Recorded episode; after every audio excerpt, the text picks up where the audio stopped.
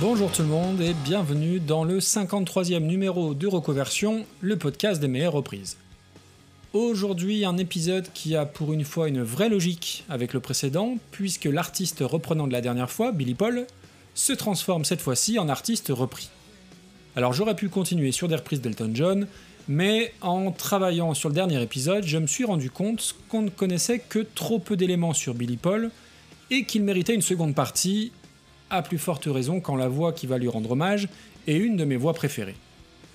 Donc pour celles et ceux qui n'auraient pas écouté le numéro 52, eh bien il est toujours temps de le faire, mais en gros et pour faire un bref résumé, je disais que Billy Paul avait fait son service militaire avec Elvis, qu'il était un des pères du son de la Philadelphia Soul, ce courant musical de la fin des années 60, début des années 70, popularisé notamment par le producteur Kenny Gamble, qui fit de Billy Paul la figure de proue de ce mouvement. Et aujourd'hui, avant de parler de la chanson qui nous intéresse, je vous propose tout simplement de revenir là où on s'était arrêté il y a 15 jours.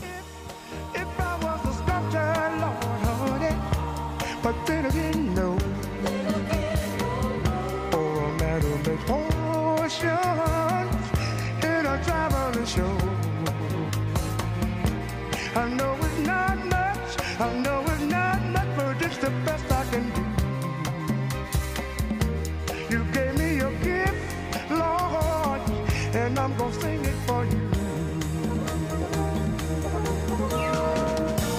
And you can tell everybody that this is your song.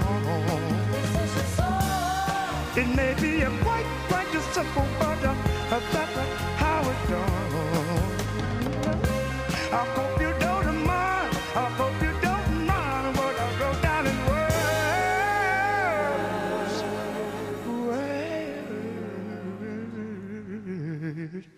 Nous sommes en 1972 et Billy Paul a déjà sorti trois albums qu'on a un petit peu évoqués ensemble la dernière fois. Feeling Good at the Cadillac Club, Ebony Woman et Going East. Si tous les trois comportent des chansons qui méritent le détour, le résultat en termes de vente n'est pas du tout à la hauteur des attentes de la maison de disques Philadelphia International Records. Pire que ça même puisque Going East, le troisième album, fait moins de ventes que le précédent. À chaque nouvelle sortie, les producteurs poussent Billy Paul vers un son plus moderne, plus soul et plus direct. Et la petite équipe va enfin réussir son coup avec l'album de 1972, 360 Degrees of Billy Paul, dont Your Song est un des succès. Mais Your Song n'est pas le plus gros tube de l'album.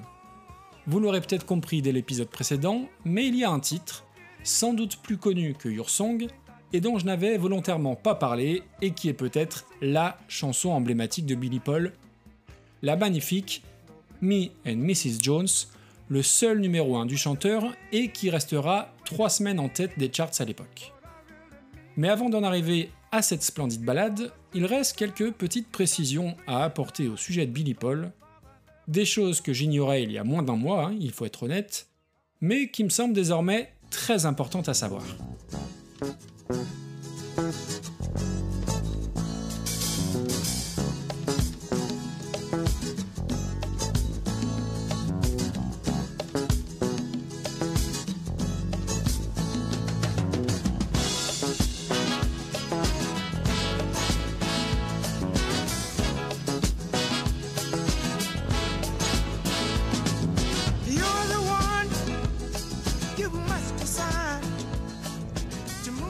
Je ne sais pas vous, mais avant ces deux épisodes, si on m'avait demandé quelle image j'avais de Billy Paul et ce que je retiendrais de sa carrière, je pense que j'aurais répondu deux choses. Premièrement, Me and Mrs. Jones, forcément, et ensuite j'aurais complété par le fait que c'est aussi un très bon interprète de chansons des autres, que ce soit Your Song ou même Let Them In, reprise des Wings dont j'ai parlé la dernière fois. Et je pense pas trop me planter en affirmant que dans une écrasante majorité, c'est ce que vous auriez répondu également. Et c'est à la fois terriblement injuste et incomplet de ne retenir que ça. Alors oui, Billy Paul est seulement entre guillemets un interprète, dans le sens où à partir de cette période on lui fournit paroles et musique, mais c'est justement bien plus qu'un simple chanteur de reprise, tout aussi talentueux qu'il soit. Billy Paul, c'est surtout un des grands oubliés parmi les artistes qui se sont battus pour les droits civiques des Noirs aux États-Unis.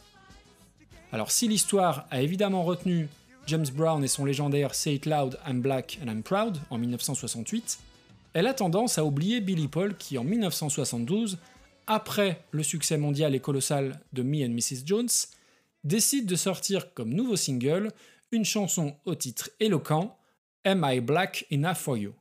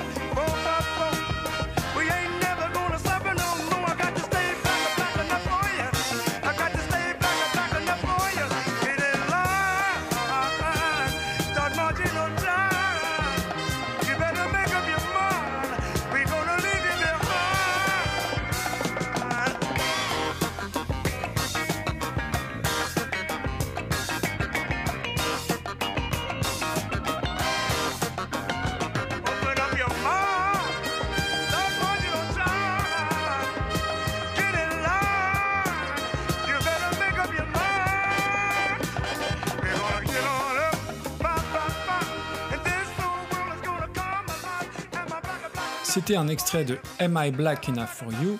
Suis-je assez noir pour toi pour les non-anglophones ou pour ceux qui ne comprennent pas mon magnifique accent?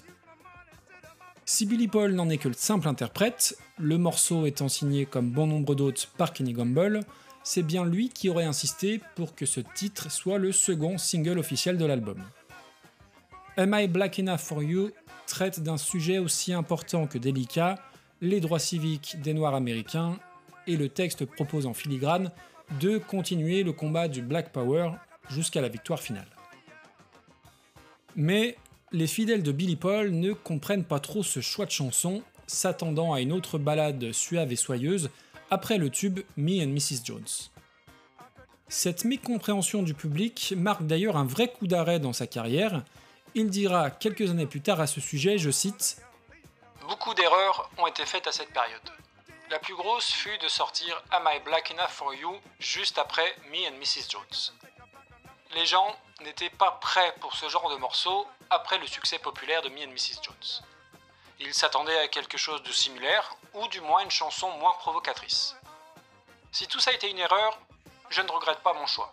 Mais si j'avais sorti un autre single à la place, peut-être que j'aurais atteint les chiffres de vente de Michael Jackson. Cet accro ne freinera pas les ventes de l'album 360 Degrees of Billy Paul, emporté par l'enivrante Me and Mrs. Jones. Surfant sur le succès colossal de la ballade, Philadelphia International Records ressort des cartons les premiers disques de Billy Paul, les remasterise, les agréments de nouvelles pochettes, des efforts notables, mais pour un résultat très décevant, le public n'étant pas complètement dupe. Si on a coutume de dire que Me and Mrs. Jones représente l'apogée musicale de Billy Paul, il revient dès 1975 avec un album de soul psychédélique, Got My Head on Straight, qui, comme on dit, ne va pas trouver son public. When Love Is New, qui lui succède la même année, ne fait pas franchement mieux, si ce n'est qu'une de ses chansons suscite la controverse de la part du pasteur Jesse Jackson, un militant politique très célèbre aux États-Unis, notamment dans les années 80, et connu pour sa défense des droits civiques américains, qui va taxer les paroles d'obscènes et les juge comme véhiculant un message très négatif. Cette chanson, on va l'écouter, Elle s'appelle Let's Make a Baby.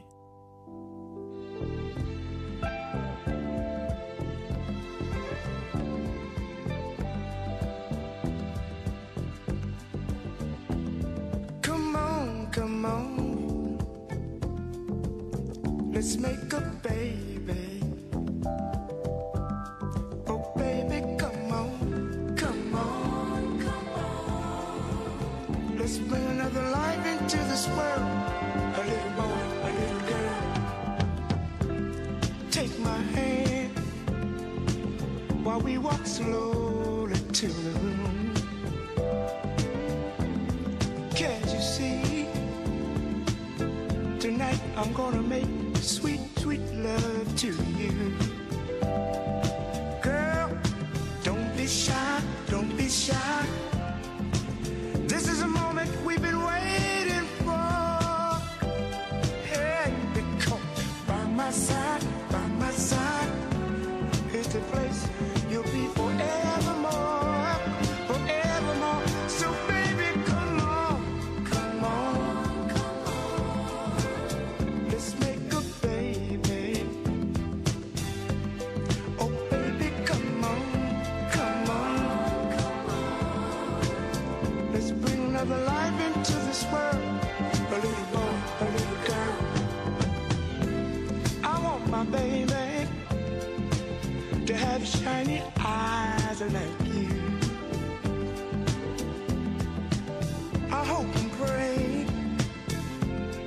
That he smiles the same way you do.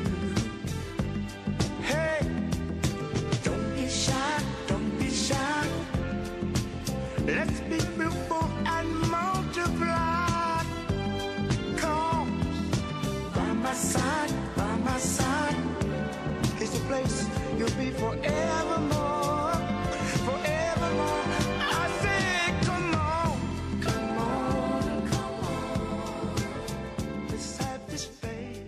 Si Let's Make a Baby d'un point de vue mélodique est assez conventionnel, difficile d'y voir autre chose qu'une simple chanson, comment dirais-je, assez connotée, à la fois c'est annoncé dans le titre, et pour avoir lu les paroles, oui c'est un appel au sexe, mais j'y vois rien de foncièrement choquant.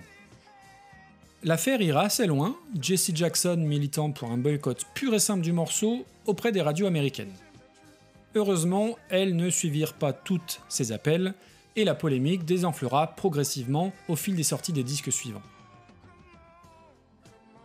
Billy Paul continuera de sortir quelques albums avant de mettre un premier terme à sa carrière discographique à la fin des années 80, sans doute un peu lassé de ne pas avoir su réitérer l'exploit de 360 Degrees of Billy Paul, de son succès et de ses deux tubes, Your Song et Me and Mrs. Jones.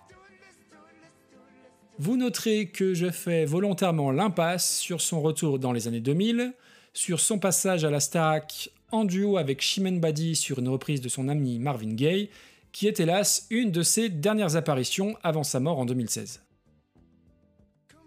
Et donc, venons-en à la chanson du jour. Oui, bien sûr, les mauvaises langues diront que Me and Mrs. Jones, c'est un morceau indissociable des marques Kone, Otis ou ThyssenKrupp, et d'autres diront que c'est une bande-son parfaite pour la belle époque du film du dimanche soir d'M6. Souvenez-vous, juste après Culture Pub, enfin moi c'est ce qu'on m'a raconté, je captais pas la 6. Eh bien, Me and Mrs. Jones, moi je l'adore, même si oui c'est cliché, c'est mélo avec les cuivres suaves typiques de ce genre de compo, et qui seront surexploités plus tard dans les années 80, mais ça m'empêche pas de vraiment, vraiment beaucoup l'aimer. Et une fois de plus, je vous conseille de vous pencher sur les paroles, car c'est ni plus ni moins une chanson adultérine, où Billy Paul raconte que lui et Madame Jones se retrouvent tous les jours au même café, sans que personne n'en sache rien, qu'ils savent que c'est mal, etc., etc. Et à ce sujet, je serais bien curieux de savoir ce qu'en a pensé le révérend Jesse Jackson, puisque les paroles sont, je trouve, beaucoup moins politiquement correctes que Let's Make a Baby. Et quoi qu'il en soit, Me and Mrs. Jones, c'est du miel, presque au sens premier du terme, et on va pas bouder notre plaisir, et on va l'écouter là tout de suite.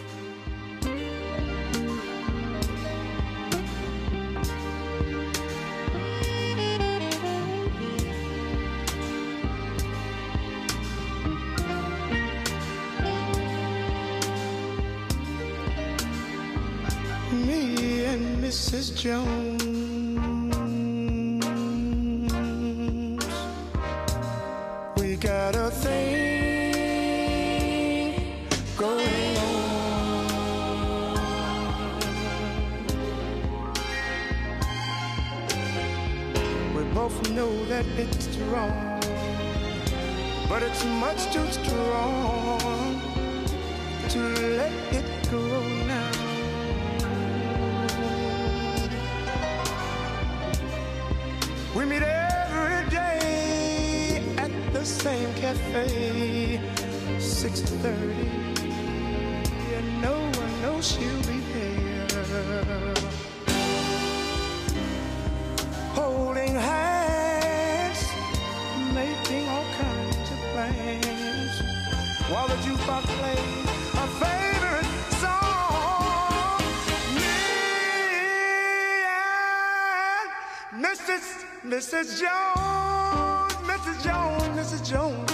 Jones.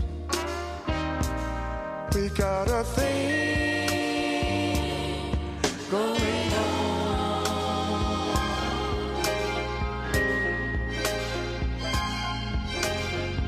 We both know that it's wrong, but it's much too strong to let it go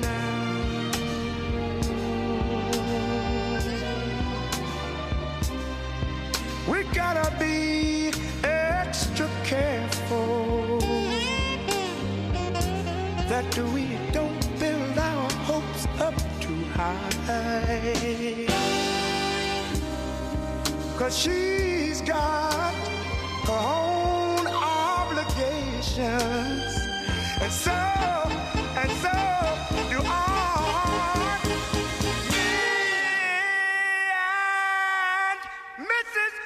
Mrs. Jones. Mrs. Jones, Mrs. Jones, Mrs. Jones. We got a thing going on.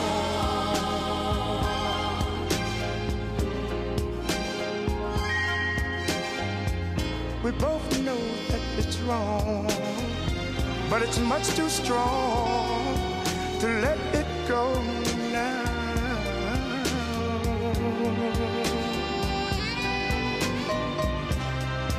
Well, it's time for us to believe.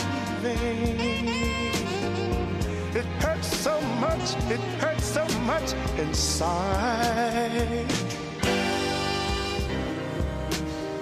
Now she'll go her way and I'll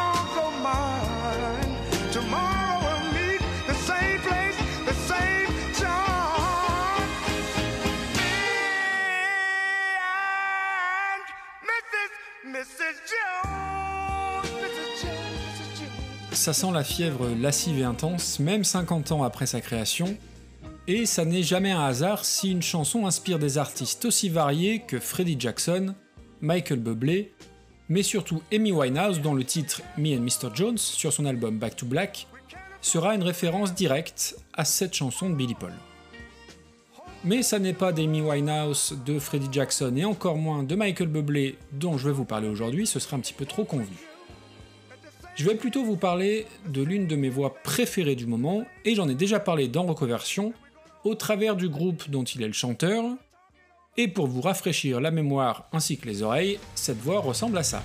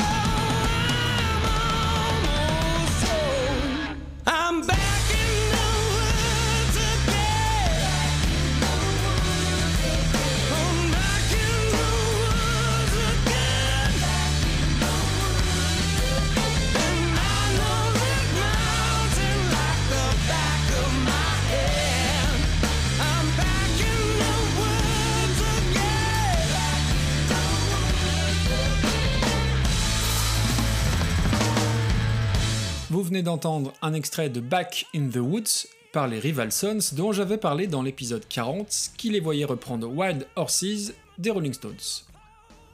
Et j'avais dit à l'époque qu'il s'agissait très sobrement du meilleur groupe de rock US à mes yeux. Alors ça n'est que mon avis et j'en ai toujours pas changé, et si je les considère comme tels, la voix de l'extraordinaire Jay Buchanan n'y est certainement pas étrangère. D'ailleurs, ça n'est pas une reprise des Rival Sons que je vous propose aujourd'hui, mais une reprise de Jay Buchanan, tout seul avec sa guitare. Mais bien évidemment, avant d'en arriver là, on a pas mal d'autres choses à explorer. Dans l'épisode sur les Rival Sons, alors oui, je le précise pour les ayatollahs de la prononciation, je sais qu'on dit Rival Sons en anglais, mais je vais le dire à la française, ça me demandera moins d'efforts et moins d'énergie. Je disais donc qu'il s'agissait d'un groupe relativement récent, leur premier album datant de 2009, et qu'il s'inscrivait dans la mouvance du revival rock un peu vintage. Pour faire simple, on assiste à l'émergence de groupes sur la scène rock qui se revendiquent de toutes les formations blues rock, hard rock des années 70 et à forte dominance britannique, Led Zeppelin en tête, mais aussi Thin Lizzy, Black Sabbath, etc. Il y a donc pas mal de formations actuelles qui s'inscrivent dans ce mouvement-là, mais j'expliquais que les Rival Sons avaient ce je ne sais quoi, ce petit supplément d'âme qui les faisait dépasser un petit peu de la meute. Eh bien figurez-vous qu'aujourd'hui, je sais peut-être ce qui explique, au moins en partie, leur différence.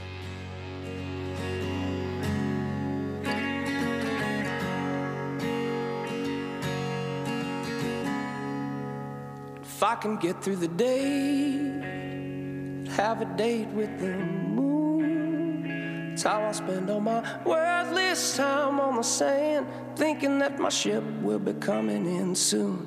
Look at these hands, they've been in gloves for years. It's how I spend all my worthless rounds in the ring, hoping that the other guy'll disappear.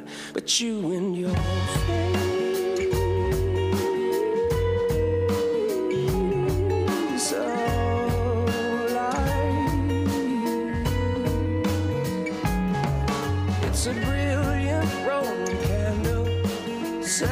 the day from the night. It's that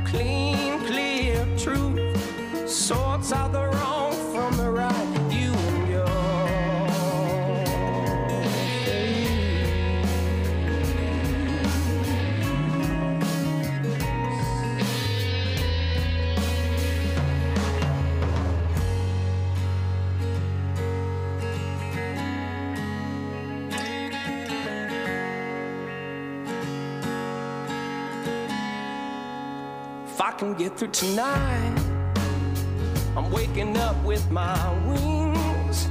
There's no way I can sleep my way through a fight and think I'm gonna like what tomorrow brings.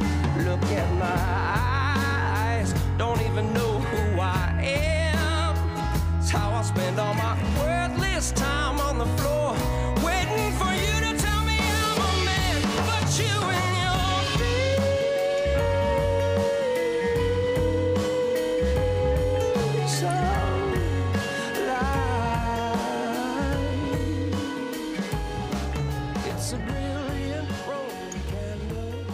Cette particularité des Rival Sons, je l'explique, en tout cas c'est ma théorie, elle vaut ce qu'elle vaut, par la diversité des influences des membres qui composent le groupe, comme on peut un petit peu l'entendre dans le magnifique morceau que je viens de diffuser, Face of Light. Alors oui, les Rival Sons sont un groupe de rock à grosse guitare, son guitariste fondateur Scott Holiday est un immense fan de vrai bon rock, citant parmi ses références Led Zeppelin, Jimi Hendrix, les Beatles, Pink Floyd, David Gilmour étant d'ailleurs son guitariste favori, ZZ Top ou Soundgarden. Pour Jay Buchanan, la donne est un petit peu différente.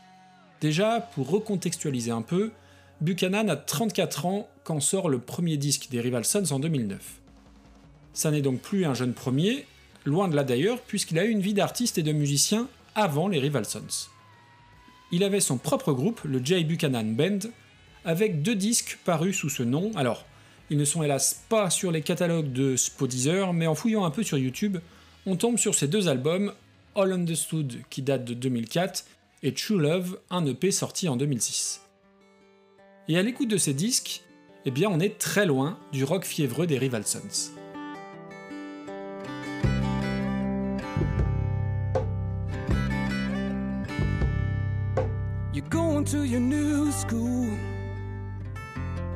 I guess you gotta learn somewhere. But what about your old life? You're gonna leave it all behind. Forget about your old life. Well, you better get smart there. Gonna talk about your ex boyfriend and how you left him standing crying. But what do you want? What do you want? You wanna be smart? I know, I know,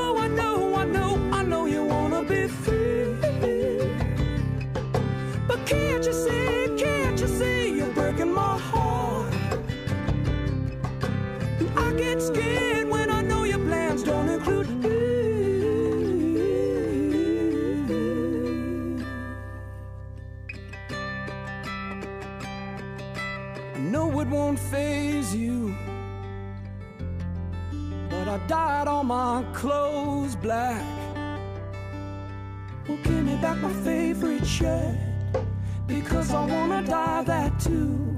And I hate your new perfume. Call me when you bring the old one back. Things have been so uptight. A papa needs a Sunday soon.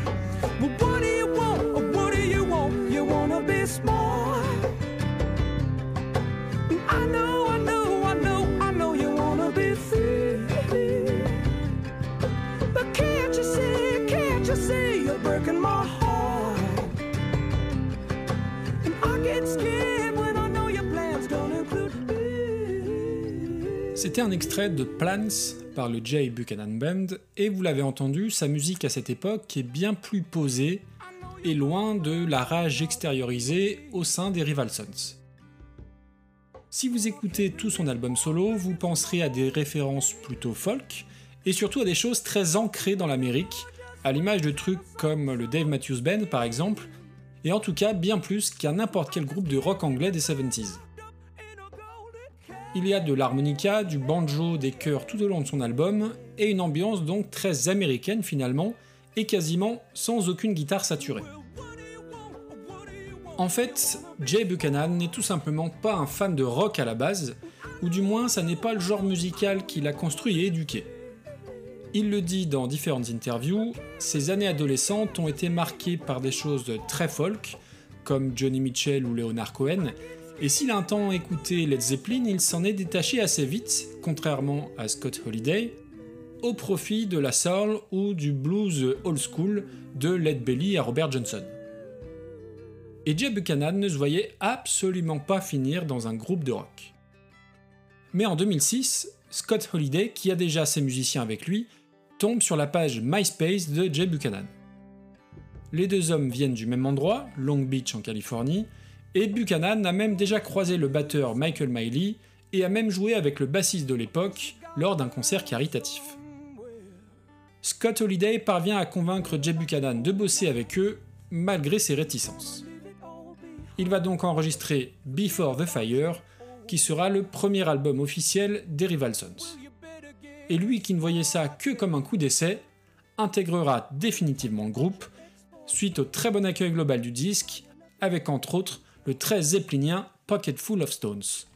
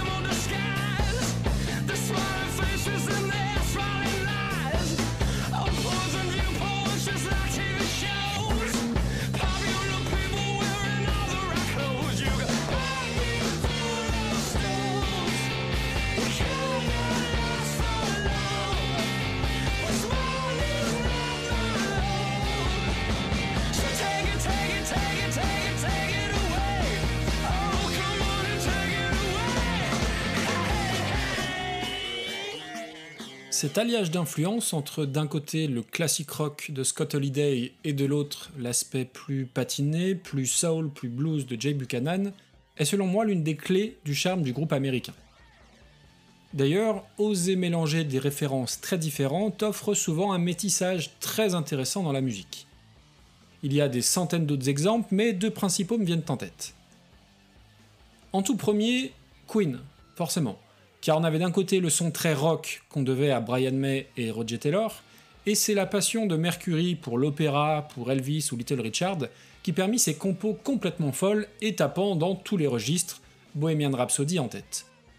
Ajoutons à cela les influences soul funk de John Deacon et de Céline de basse super groovy, et vous obtenez le son inimitable de Queen. Le deuxième exemple, plus récent, est américain, et leur musique est une parfaite alchimie entre les goûts très marqués de son chanteur et ceux très différents de son guitariste. Vous aurez peut-être reconnu les Deftones, où on a d'un côté Chino Moreno qui va vouer un culte à toute la new wave anglaise des années 80, Duran Duran, les Cure, Dépêche Mode et consorts, et de l'autre Stephen Carpenter, guitariste biberonné au trash et au riff de guitare ultra tranchant d'Anthrax, Metallica ou Meshuggah. Le résultat de la confrontation de ces deux univers donne les très singuliers Deftones, sans doute un des groupes ayant le mieux traversé les années 90 encore aujourd'hui. Pour les Rival Sons, s'il faut bien sûr les considérer comme un groupe de rock, certains de leurs morceaux vont s'avérer bien plus bluesy, bien plus soul, la voix de Jay Buchanan étant un merveilleux écrin pour des compos comme Good Things, que j'ai passé la dernière fois mais dont je ne me lasse pas et que je vous repasse aujourd'hui.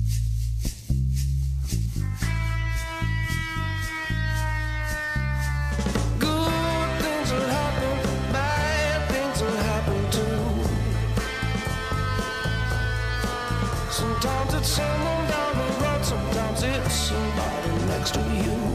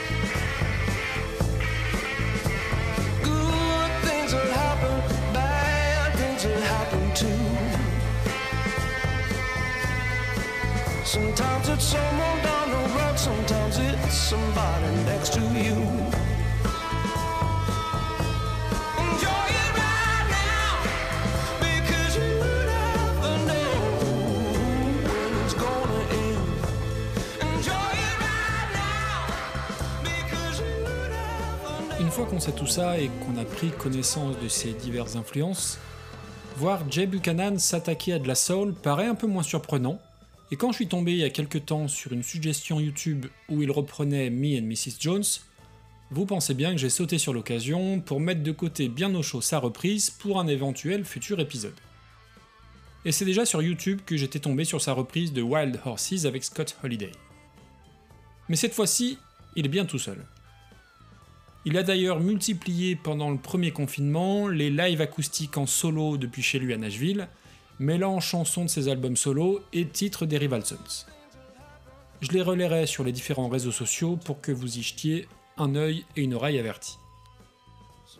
Sa prestation en live sur Me and Mrs. Jones remonte à mai 2020 et c'est en plus pour la bonne cause puisqu'elle s'inscrit dans le cadre du PH Love, association qui vient en aide aux victimes du Covid, c'est donc d'actualité, et c'est une association qui travaille en plus très localement à Philadelphie, d'où le nom de PH pour Philadelphie.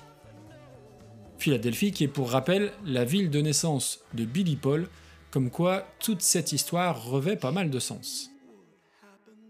Jay Buchanan y apparaît seul, sur une scène de théâtre, comme il en existe des milliers, rideau rouge en velours et projecteur dans le fond, avec pour seule compagnie une guitare classique en main. Franchement, je vous conseille la version vidéo qui apporte un petit plus, de par l'expressivité de Buchanan, son look gypsy américain absolument parfait, le tout donnant un vrai aspect musical américain à l'ancienne la soul mellow de Billy Paul se prête parfaitement à sa voix incroyable, et la simplicité de sa prestation, c'est-à-dire seulement une voix, une guitare, rend sa version sans doute moins kitsch et moins musique d'ascenseur que l'original. Si on met de côté le texte, c'est un morceau d'automne idéal, à écouter tranquillement au coin du feu, un plaid sur les genoux, les mains recroquevillées autour d'une tasse de café fumant. Ce sont 4 minutes de caresse que nous offre Jeb Buchanan, c'est doux, c'est soigné, c'est cotonneux, et sa reprise serait presque parfaite s'il n'y avait pas cette volonté vers la fin d'en faire un chouïa trop et de tomber l'espace de quelques secondes dans la démonstration vocale. Mais vraiment, c'est pour chipoter, et j'espère que ça ne vous empêchera pas d'aimer ce petit moment de douceur suspendu dans le temps. On arrive au bout de l'épisode et de ce diptyque sur Billy Paul, j'ai pris beaucoup de plaisir à préparer tout ça et je vous l'ai dit, j'ai appris pas mal de trucs qui m'ont fait un peu sortir de ma zone de confort de mon rock habituel. J'espère vraiment que le résultat vous plaira, parce que mine de rien, ça m'a demandé pas mal de boulot par rapport à d'habitude. Avant de vous laisser en chanson, ça faisait un moment que je l'avais pas répété, mais un commentaire sur Apple Podcast ou sur Podcast Addict, un retweet sur Twitter, un petit mail, une recommandation à votre entourage, c'est pas grand chose et ça m'aidera beaucoup pour un peu plus de visibilité, donc déjà merci d'avance pour ça. Je vous dis à dans 15 jours pour un prochain épisode et je vous laisse en compagnie de Jeb Buchanan. Bonne écoute et à plus tard. Ciao ciao.